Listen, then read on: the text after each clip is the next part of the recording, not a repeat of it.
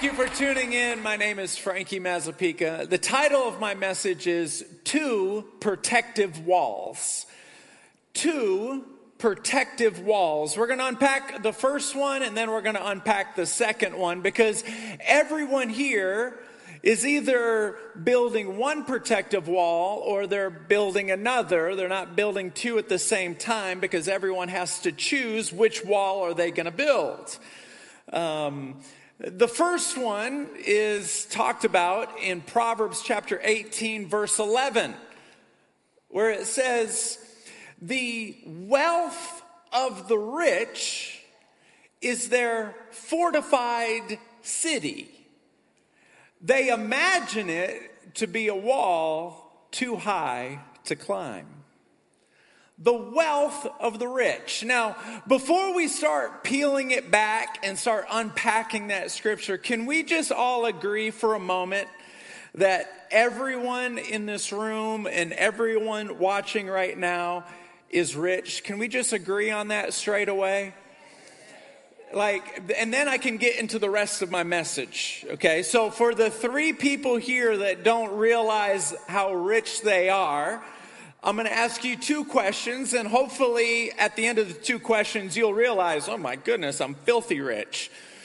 Question number one Will you need to spend all the money you have today in order to live? So when you go to sleep tonight, you're going to have money left over. Is that correct? Is that correct? Yes or no? So when you go to sleep tonight, you, you will not need to have spent all your money. Is that true? Yes. yes. Now I know what you're thinking. Well, what about tomorrow? Well, worry about tomorrow tomorrow. As of today, you got way more money than what you need. Are you with me? Shout yes. yes. How many people here last week you had so much food in front of you that you had to throw it away? Raise your hand if, if your trash can was full of food that you did not eat last week. Go ahead, raise your hand, raise your hand. Full of food. So, how many you already know that at the end of this week, you're going to be throwing away more food that you did not eat? Raise your hand. So, you have more money today than what you need, and you're going to end up throwing away food that you don't eat. I would call that rich filthy, you guys are a bunch of filthy rich. No, I'm just kidding. We're all rich. Everybody say, we're all rich. We're all rich. Um, I was uh, I was reading um, about uh, the this in World War II. Uh, there was this actress named Betty Grable. Uh, many of you guys remember her. Raise your hand if you remember Betty Grable. All right, uh, three of us. Um, technically, I don't remember her. I just studied about it. I wasn't born yet. Um, but Betty was a famous Hollywood actress. And she was known for having amazing legs. And so she had her legs, the movie studio that was employing her, insured her legs for $1 million insured her legs for $1 million. Now, let me ask you a question.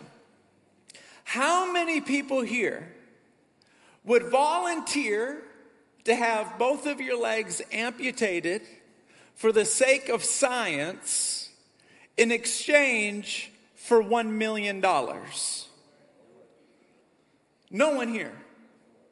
So, in other words, your legs are worth more than a million dollars. So not only are you filthy rich, you have million dollar legs. Look at the person next to you say, I've got million dollar legs.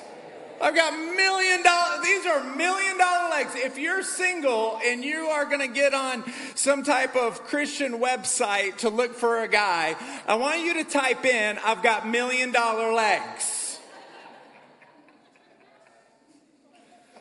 You have more money than what you're going to need. You're not going to have to spend all your money today in order to live. When you go to sleep tonight, you'll have money left over.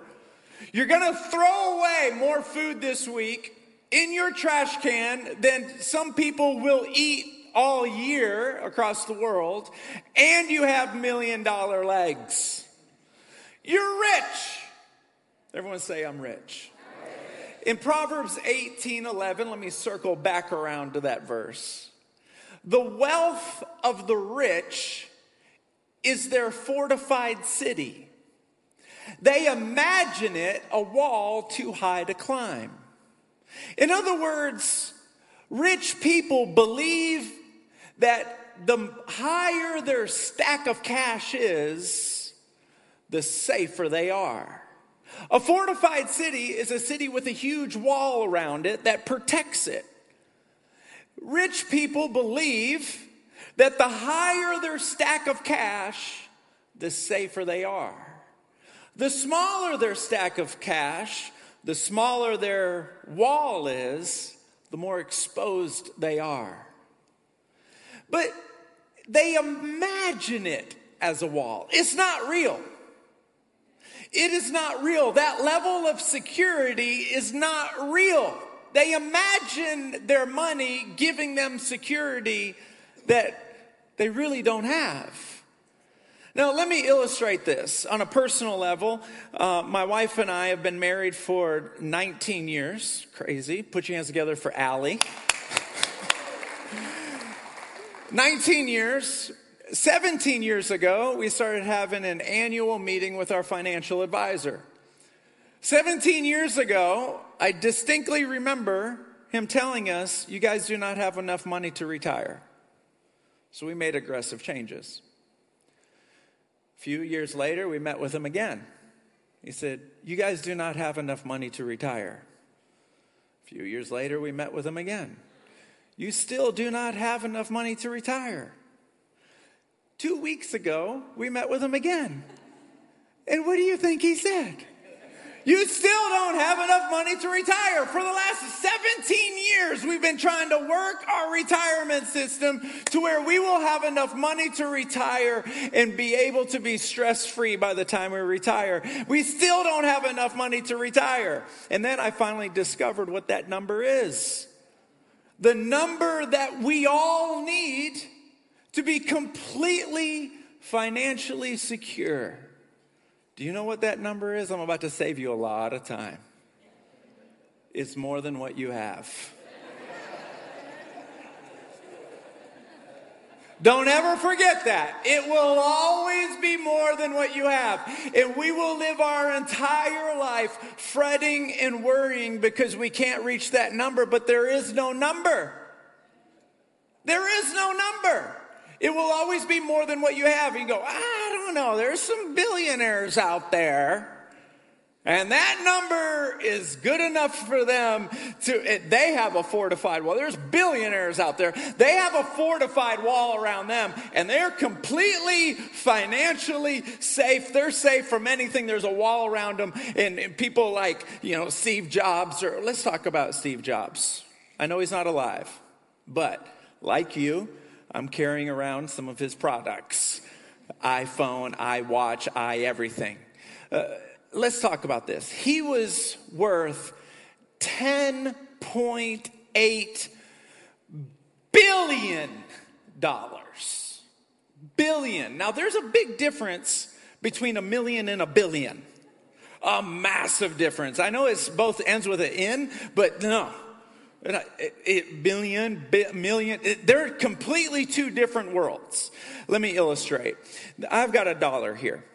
This dollar, the thickness of this dollar is 0.004 inches. If I had a million of these, it would go up 333 feet high if I stacked them on top of each other, a million one dollar bills, 333 feet high. If I had a billion of these one dollar bills, it would go up 60, no, 67.8 miles high. Now keep in mind that space starts 50 miles above the ground. So if you have one billion $1 bills stacked on top of each other, it would go to space. The moon is 240,000 miles away. So if you have 4 billion $1 bills, you could stack them on top of each other. It would go so high it would touch the moon. If you had 4 billion, Steve Jobs had 10.8 billion. In other words, his stack of $1 bills would go all the way up to the moon and then make a circle and come all the way back down. That's a lot. That's a lot of money. But you know what? His fortified wall was not enough to protect him from pancreatic cancer, and he died at 56 years old. There is no amount of money that you will have that will be a fortified wall. It is imagined that it is a wall too high to climb. I pray that the only thing, if you guys only get one point out of this message, if you only get one point, you and I will constantly be enticed by the enemy to chase this carrot of financial security that cannot be reached. It doesn't matter how much money you have, you will always need a little bit more. A little bit more. A little bit more. I've got friends of mine that are poorer than me, and they need a little bit more, and they'll be happy. I've got friends of mine that are far richer than me. If they had my money, they'd just give it away. And what do you think? They need a little bit more money. The enemy is constantly telling you work harder, plan more. Work harder, plan more. Constantly, constantly, constantly, constantly. And I will meet with a financial advisor for the rest of my life and I will plan to the best of my ability because I don't want to be a fool. But I don't want to be a fool on both sides. I don't want to be a fool and not save, and I don't want to make a, be a fool and believe that my savings is going to keep me safe.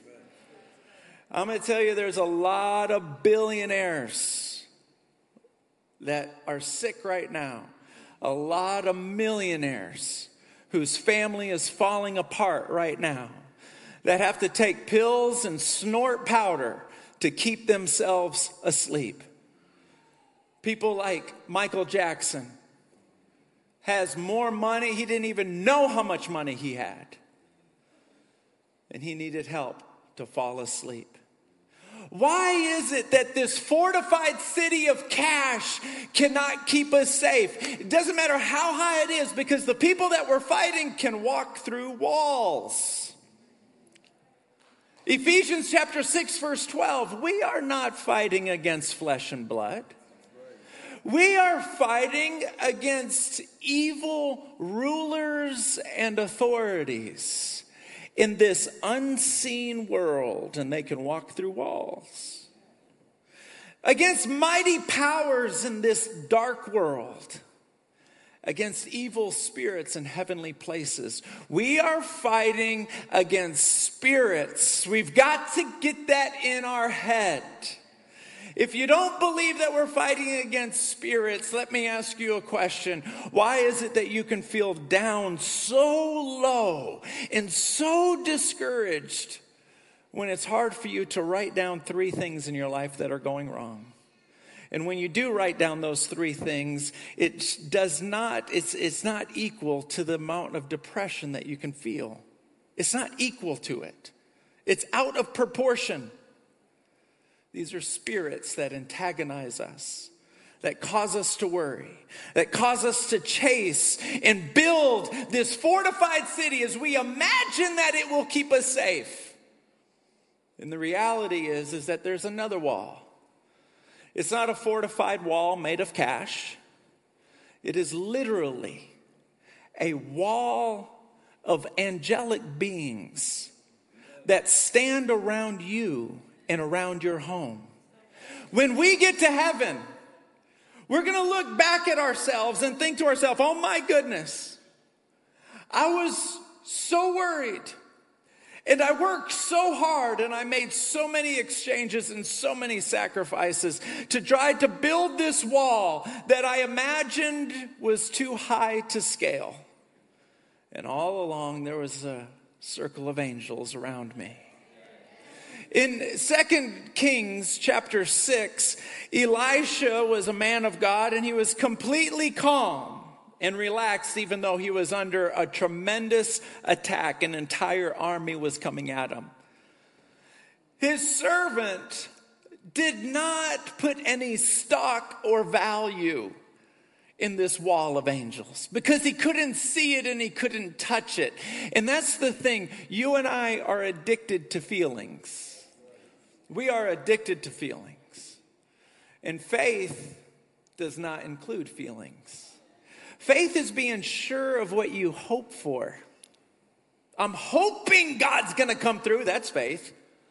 Certain of what you cannot see. I can't see it, but I'm certain of it. And so Elisha looks at his servant who's in a complete panic and says, God, would you open up his eyes so that he can see the wall that's around us? In a moment, his eyes were opened and he looked across the top of the mountains, and all the way around him were angels and chariots of fire. This is the same thing that is around you. There's a story in the book of Job, chapter 1, where Satan came walking into the presence of God. And God looked at him and said, Where have you been? And he goes, Well, I've been walking back and forth on the earth. And the Lord said, have you considered my servant Job? He's faithful, he's humble, he fears me. Have you considered trying to tempt him? And what did he say back? He goes, Well, I would, but you have put a wall of protection around him. I can't get to him. A wall of protection.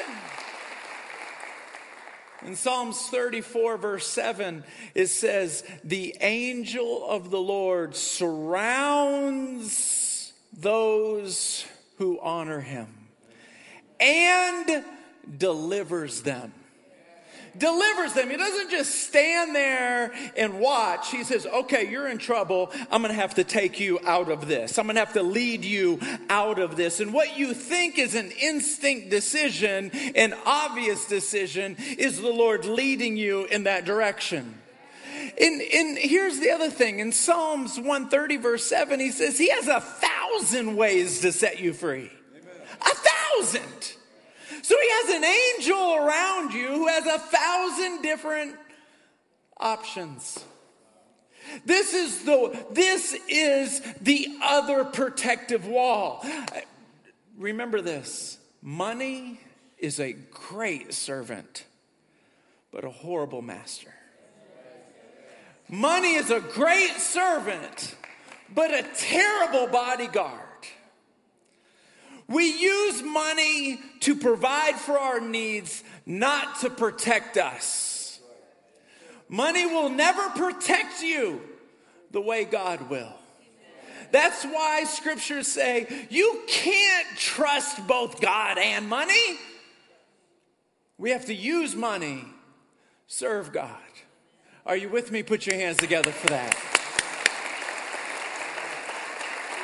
So here's the question if you think like I think, you're having this thought How do I know that my protective wall of angels is intact? Sometimes I wonder if I have the slowest angel in all of heaven. Because I've prayed for things that took forever to come. I mean, there's some people they pray for things and they got an angel that flies like an arrow. I think my angel is like, oh, there's a bird. oh, there's a bird. Oh, there's a bird. Oh, I love to fly. I can fly and you can't. Ah, no, no, no, no. Well, I don't know what is going Have you ever wondered? I don't know if I can have confidence in the angels around me because I can't see them. I want you to know that the Lord does not want you walking around wondering if you're safe. He doesn't want you and I walking around nervous that you're safe. He wants you at peace, knowing you're safe, even though you can't see the wall around you. He wants you at complete peace. In uh, Philippians chapter 4, verse 7, it says that his peace exceeds anything that you can understand. It exceeds whatever you really understand, like you're really good at adding and subtracting and multiplying and sewing and knitting. Whatever you think you understand, his peace exceeds whatever you think you understand. And it protects your mind so you can sleep at night. And it protects your heart. This is the peace of God. So, how can we have this peace that this wall is intact? Now, the enemy is going to tell you that you don't pray enough, you don't worship enough to have a solid wall of angels around you. That you don't do enough good things and you do way too many bad things. Well, I have a scripture for you. The Bible says this in uh, Romans chapter 9. No, Romans, hold on. It's not going to be in my notes because I'm just, I'm on a rabbit trail right now and I'm going to catch this thing. Romans 11, 6, where it says, God calls people, but not because of their good or bad works. He calls people. He called you not because you do good things. He, he calls you and protects you not because you are an awesome worshiper. He calls you and protects you not because you're godly and you're one step away from being Mary. He calls you and he protects you because he loves you. In Isaiah 49, verse 1, it says this Before you were born, he called your name you're, he's crazy in love with you just because you're you. Now, how do you and I bridge the gap between saying, God, you love me, you protect me, but I don't believe it and I'm staying up all night, I need some peace? How do we bridge that gap? Thank you. How do we bridge that gap? Time, how we spend our time, is a reflection of what means most to us. If it means a lot to you to have peace, then invest your time into the Prince of Peace. You cannot hope to experience his peace if you do not spend time with him. You can't. You can wish it, you can hope it. I wish I knew that song. I'm a wishing, I'm a hoping, whatever that is. Is that even a song? Okay, great. You can wish and you can hope and you can believe that God can and never experience his peace. You can know that he has peace, you can know that he can provide, and you can never experience his peace because it is up to you and I to pursue him. In James 4 8, it says, If you pursue me, I'll pursue you. This fortified city that we imagine is going to take care of us. It is a wall too high to scale. It's our imagination. And it drives us back crazy. Our entire life as an American, you've had more money than you needed for that day. And the enemy will tell you that you won't have enough for tomorrow, but you will. Let me tell you, to experience his peace, you have to create a discipline in your life of spending time with him because your life will never change unless something you do every day changes. Do you receive that? Put your hands together if you receive that.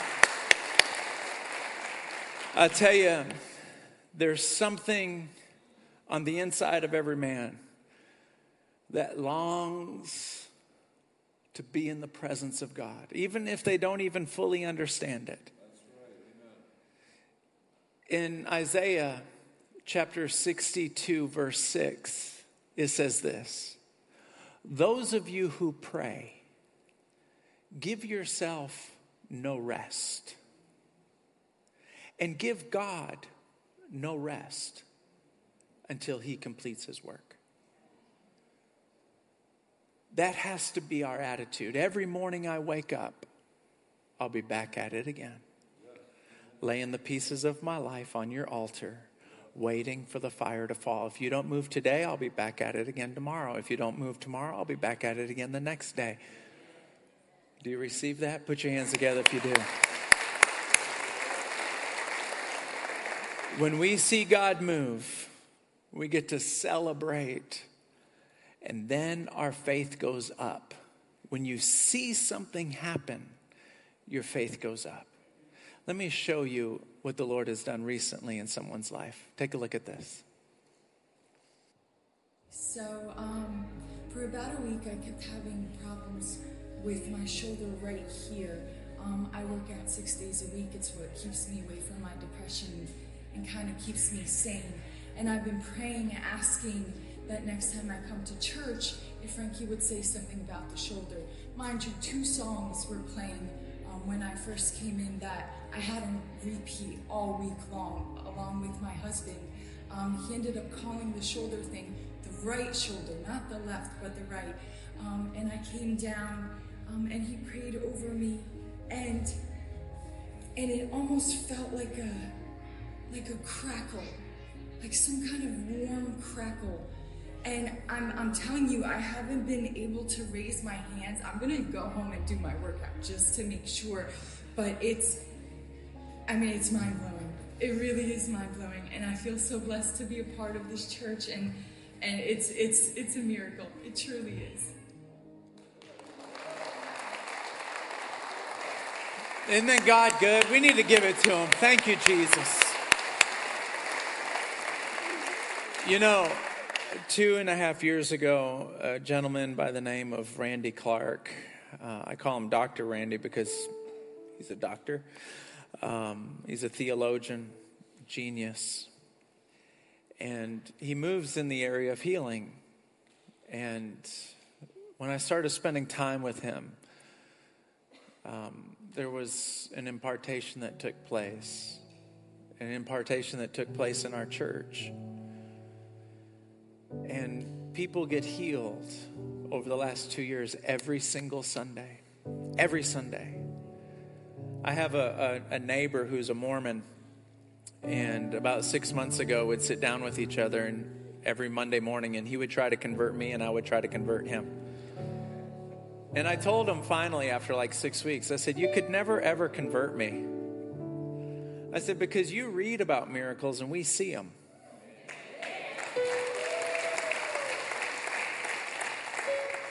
And Dr. Randy said something I'll never forget. He said it on this stage, and I was sitting right there. And he said, Do me a favor. Said it to all of us. He said, Do me a favor. He goes, Don't ever get used to healings. He said that about two years ago. And I was sitting on the front row, and I remember thinking, What? What? Because we had only had maybe a few prior to that. I was like, we would never get used to healings. But when you know that after two years of seeing miracles like this, I have to wonder to myself, Frankie, are you getting used to it? Are you getting used to it? The number one of all the miracles, the number one miracle that has happened the most in our church, to the best of my recollection, is deaf ears opening. It's the number one. And I'm mentioning that because I feel like there's someone has a left ear that is either partially deaf or completely deaf. Does everybody that we pray for get healed? No. Absolutely not. But every time we pray for healing, people get healed. Everybody stand to your feet for me, please. At this moment in the service, we always find out if I'm hearing for God or if I'm talking to myself. About 70% of the time, there's confirmation I'm hearing from God. 30% of the time, it's confirmation that I did not hear from God. I was just talking to myself. And the only way I know is if I tell people what I think the Lord wants to do.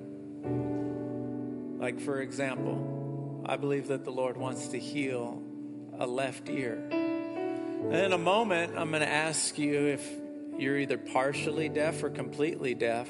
I want you to raise your hand. And then I'm going to ask you to come down here and I'm going to take my microphone off. You're not going to get embarrassed. I'm just going to pray for you. I'm going to pray for you. Now, if you don't raise your hand and you don't let me pray for you, um, I don't know what's going to happen. There's instances, instances in the Bible, particularly with 10 lepers. Jesus looked at them and said, Be healed. And they all walked away and none of them were healed, but as they were walking away, they were all healed. I don't know.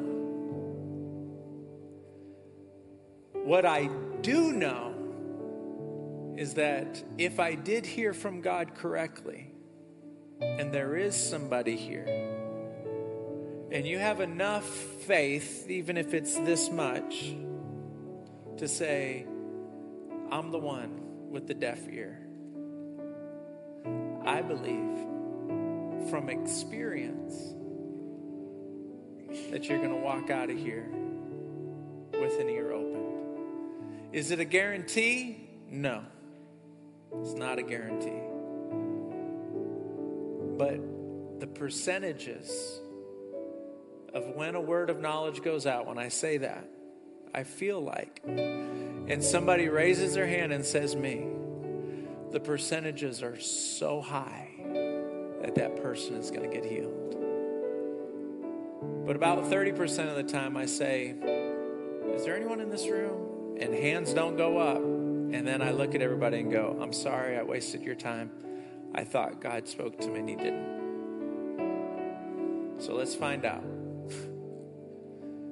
Is there anyone here with a completely deaf left ear or partially deaf left ear? Or you've lost hearing in your left ear? Is that anyone in this room? Right here. Come on down. I want to pray for you. Is there anyone else? Come on down. Your left ear. If it's your right ear, I want you to pray with a prayer partner because I just want to follow what I feel like the Lord's telling me. If you are new to celebration, you're like, and by the way, if there's anyone else with the left ear, just come down here. You won't get embarrassed, I promise. If it's your right ear or any other part of your body, I want you to come down here and pray with a prayer partner. So I'd like our prayer partners to come down. And I'd like to say this as well. In fact, let me chase this. Someone got healed of cancer right here with a prayer partner. I had nothing to do with it. Most healings, I have nothing to do with it. But if your heart were to stop beating in the next five minutes and you're not sure where you'd spend eternity, that's more important than anything else we're doing right now. And I want you to be bold enough and courageous enough come down here and take a hand of a prayer partner and just say, I need to get my life right with God. I am so happy you all came. And I'm going to ask the worship team to sing a song one time through. And if you would, just sing it with us one time through, and then